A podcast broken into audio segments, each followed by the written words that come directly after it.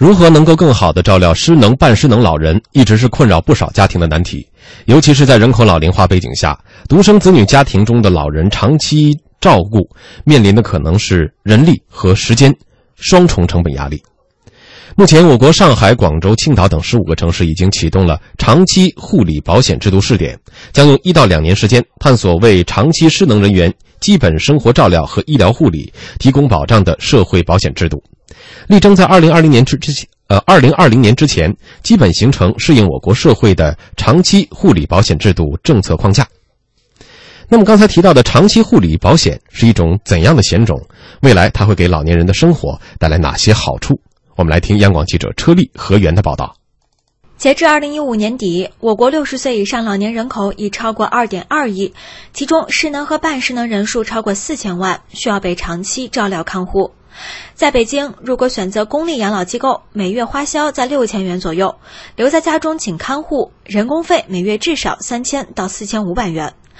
然而，二零一五年企业退休职工养老金平均约为每月两千两百元，这对于失能半失能人群的照料看护可谓杯水车薪。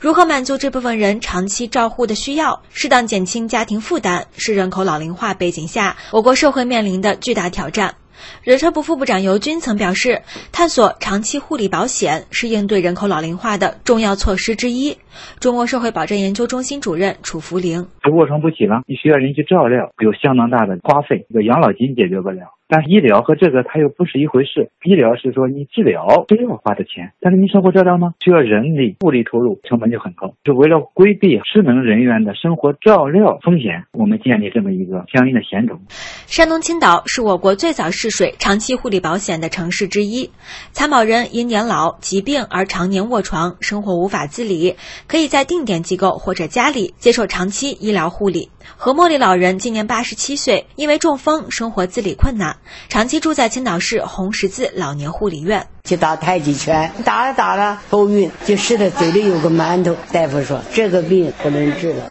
护理员每天不仅照料他的日常起居，还提供康复服务。护理院医生邵丽红了解老人的平时的饮食情况，做各项检查，包括心电图、血压、血细胞分析、尿常规。糖尿病患者每周检查一次血糖。按照当地政策，有需要的参保人入住定点长期护理机构，可以享受百分之九十的报销。同时，定点机构每个床位每天有六十五元的补贴。所需资金由医保基金、政府财政、彩票公益金等多渠道共同承担。目前，青岛共有四百八十多家类似的定点护理机构，超过十万老人享受该项制度。中国康复医学会副主任单守勤表示，建立长期护理保险，在减轻个人经济负担的同时，也提高了医疗资源的有效使用率。需要继续在医院待的，但是又没有太多的治疗，送到社区或者送到疗养院进行医疗专户，那么给国家节约了大量的经费。你要在医院占一个床，一天可能是几百块钱的一个投入。到了明确的医疗专户的这些机构，那么医保上只要投入一百七十元就能解决这个问题。日前，长期护理保险制度试点在全国范围内正式启动，包括上海、广州、青岛、承德等十五个城市被纳入了。首批试点范围，按照人社部试点指导意见的规定，长期护理保险主要覆盖职工基本医保的参保人群，以长期失能的参保人群为主，重点解决重度失能人员的基本生活照料、医疗护理所需要的费用。从日本、德国等国的经验来看，长期护理保险作为一项独立的社会保险存在，一般会建立政府、用人单位和个人共同承担的缴费机制。例如，老龄化程度已达百分之二十六的日本，长期护理保险资金由政府和个人各承担一半。此次对于长期护理保险试点地区的筹资渠道，指导意见规定，通过优化职工医保统账结构、划转基金结余。调剂职工医保费率等途径筹集失能人员的生活照料的成本，它应当有专门的资金的来源。一个是啊，根据目前的整个的这个医保基金的状况，进行一定的结构的调整。比如说现在因为个人账户啊结余较多啊等等，就做一个适当的结构的调整。第二个方面呢，长期看来，它又能逐步的形成合理的筹资的机制，明确啊这个险种的缴费的费率是多少，谁去缴费，如何来使用。在待遇保障方面，试点阶段，长期护理保险基金将根据参保人享受的护理等级、服务提供方式等等，相应制定差别化的待遇保障政策，总体基金支付水平控制在百分之七七十左右。通常情况下，患者的失能程度决定着护理服务的强度、时间和花费，因此护理服务的分级是这项保险中定价收费、确定报销比例的前提。就在这个月，北京海淀区出台了居家养老失能护理互助保险的地方性办法，其中关于失能服务标准就围绕着吃饭、穿衣、睡觉、如厕四项内容，由专业第三方机构将老人的失能程度做了四种等级的划分，相应享受九百到一千九百元不等的服务。而针对建立全国范围的长期护理保险，楚福林认为应尽快实现失能等级鉴定和护理服务等级评定标准的全国统一。啊，有的还能下床，还能走动。那有的呢，那是第二十四小时的照护，那么呢就得分等级，根据国际的标准有也有分三级的，也有分五级的。目的呢就是在不同情形之下呢，照料的要求不一样，待遇也有一定的差别。咱们有劳动能力鉴定委员会啊，工伤保险就存在失能问题啊，十个级别嘛，一至四级就是完全失能。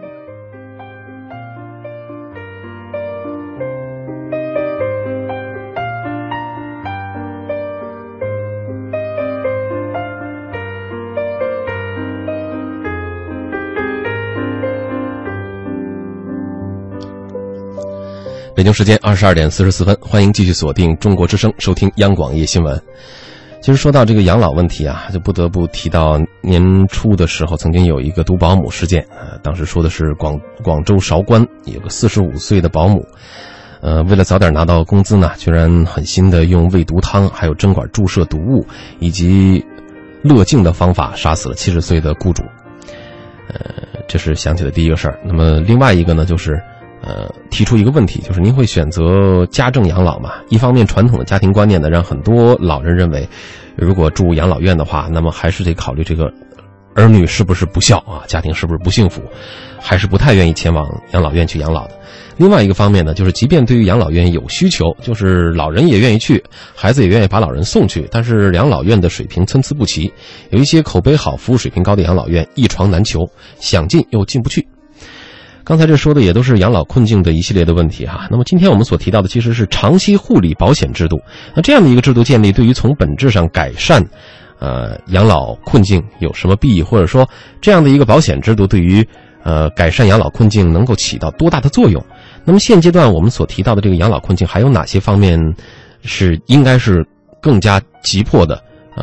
应该去解决的？如何来破解这个问题？我们请教一下两位观察员老师，还是先请春梅老师？嗯，首先我们会发现，以前大家会觉得啊，保险这个问题跟自己没太大关系，大家会觉得啊，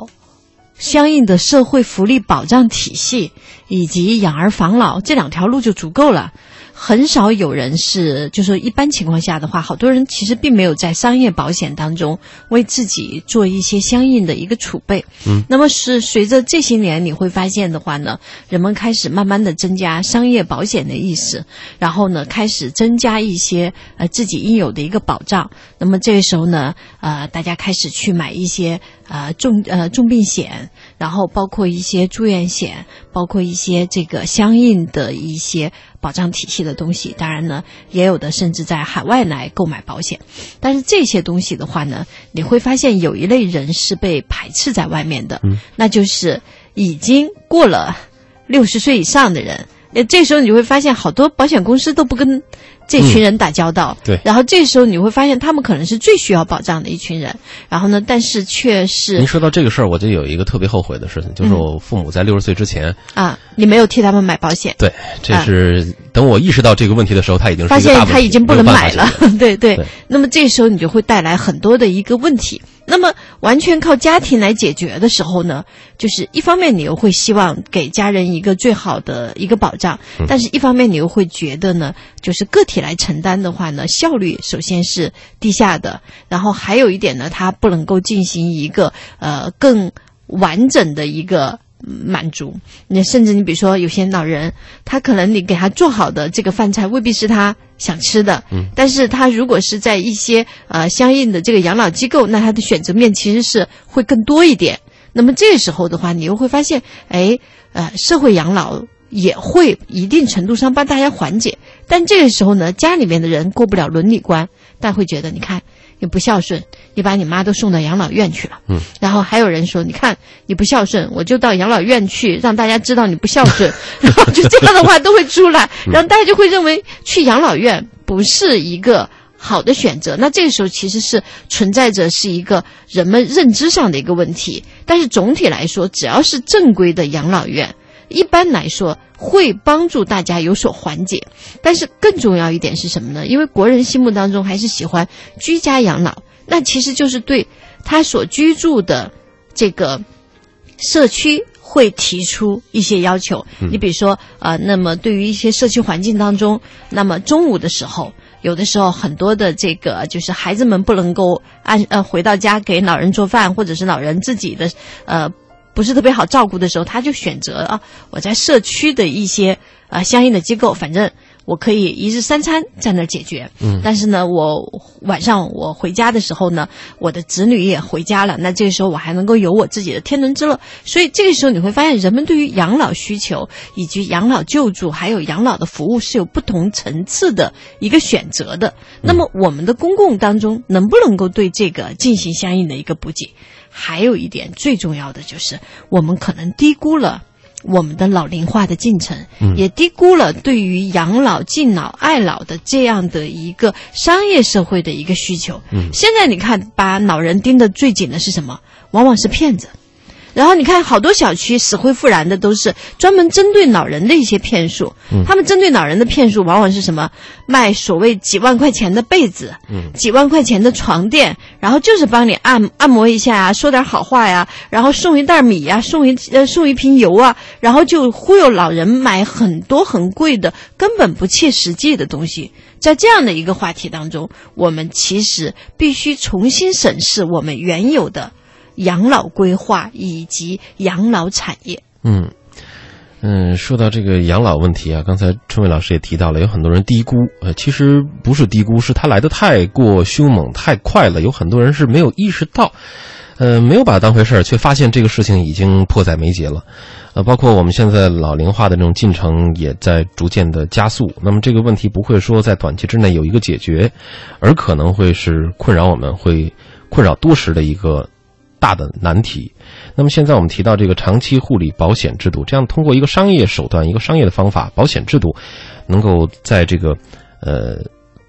改变养老困境上能够起到多大的作用？它是不是还是一个我我要？纠正你一点，嗯，它不是商业保险。嗯这里我们谈到的长期护理保险，它是社会保险，就是它和我们说的那个五险一金里边那个五险是一样的。嗯，也就是说，我们很有可能以后这个五险就要变六险。呃，那么这次的这个试点文件当中，就是他也说了，就是他，呃，就是也提到了说要引导社会救助，嗯呃，社会商业保险、慈善事业等有益补充。也就是说，商业保险公司可以去开发和它去对接的商业的险种。嗯但是这次就是我们刚才记者提到的所有的民人人寿部提到的这些东西，全部是社会保险。它是一个全覆盖的，嗯每个人都参与的，不是一个商业保险，我自己来投保，不是这个概念。嗯所以这就是为什么它是一个社会保障的制度。其实那个，我觉得它这个特别好，就这个长期护理保险，呃，很多人就是在这个就是这两天就这个消息出来以后。都是点赞声，都是全部是点赞声，可以、嗯可以说，因为那个咱们就是面临现在是老年老年社会，即将步入老年社会。那么这老年社会很多老年人，相当部分的老年人，他会面临这种，呃，就是失去自理能力。当然，失去自自理，它可能分很多级别，有的是完全完全失能，有的是部分失能。我自己就可以现身说法。嗯我父亲因为一个车祸，在车祸的，比如说今天这个头一天还可以去游泳，游一千米，七十多岁的老人，但是车祸之后，现在他就已经是好几年了，只能躺在床上，完全就是不能下地，不能够不能够走路，不能行走，嗯。失去了生活自理能力。那么这种情况下，你比如说，呃，这个他们因为现在跟我生活都生活在北京，我父母跟我生活在北京，那么我我们又是全部是家里没有没有这个，比如说我不是一个呃，就是我必须要上班，我嗯这个这个年轻人都要上班，然后必须。没有办法来派专人来照看他。那如果我们要请人的话，对，如果要请人的话，那你涉及到比如说呃家里的居住环境能不能住得下，呃。等等等，还有很多问题，因为还有一个可能一个人护理，因为他如果完全失能的话，一个人护理甚至是不够的，因为他是二十四小时。那么，所以这种情况下，加上我母亲年纪也比较大，所以后来我们家庭是经过讨论以后，现在是把我父亲送在养老院，这几年一直在养老，这两年一直在养老院里。这个事情刚才那个春月也提到，呃，也确实在家庭大家庭内部是有是是先开始是有不理解的，呃。但是后来大家认为，现在看说这是唯一的办法。我们目前为止，我们我们所能做到的做到的。但是送到养老院里面以后，我觉得有一个特别好的，就是他的确得到了一个比较好的护理，比较专业的护理。嗯。但是呢，这个代价很大，因为基本上我父母的退休工资全部只能给他交这个养老院，就为我父亲一个人。当时你好像在说这个养老院的这个话题的时候，还曾经说过，当时想要去那家养老院。也是先选一下你要到处，就是你要选工作的半径，对各种因素，对对，你离自己家近不近？我你家家人去看他方不方便？价格因素还只是其中的没错没错。然后包括你就是他现在因为那种呃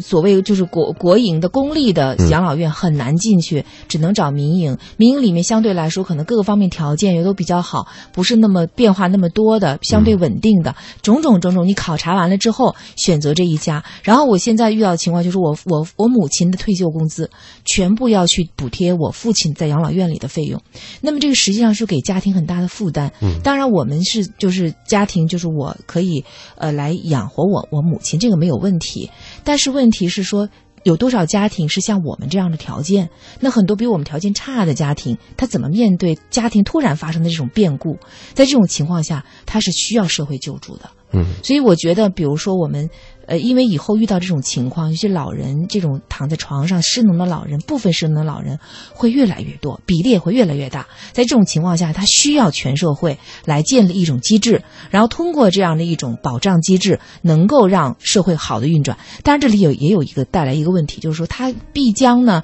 因为现在我们的试点，其实这次的试点还是很少很少的。嗯，比如说有很多城市，只有某很多省只有一个市。一共是十五个试点，对，十五个试点里面很多就只是一个小小的城市，比如湖北省只有荆门市是试点，其他所有的湖北其他的城市都不是。那么说想形成一个制度的话，通过这些点还需要时间，对，还需要时间。而且这个就是呃，其实，在德德国是九四年。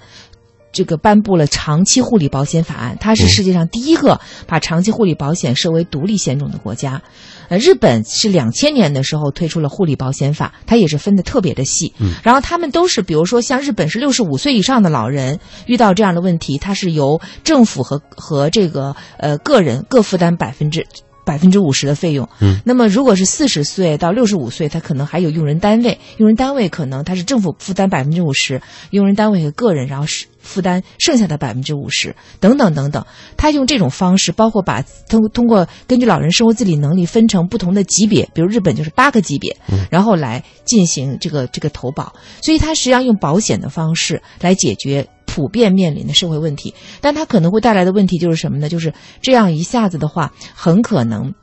就是整个社会的财政开支肯定要加大，因为你政府要负担一部分嘛。那么，呃，这个时候，呃，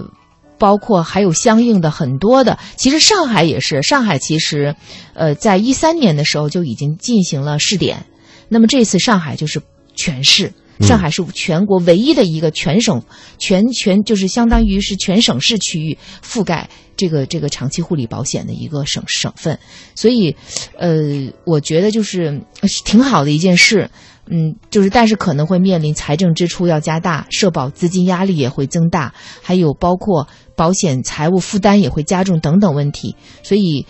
可能所以它要逐步的来，我们逐渐来看我们的。我们的这个承受的能力到底怎么样？其实对于很多城市来说，呃，像上海就是一个先行者，它已经在这些试点城市当中又是一个先行者的一个位置，所以它有一些先进的经验什么的，也可以介绍给其他的地区。嗯，那么现在我们也其实是有一个目标，当一个制度的建设框架已经基本被扎起来的时候，可能现在需要的更多的是，呃，继续的尝试以及经验的总结，最终呢形成一个相对比较完美的制度。但是要提醒。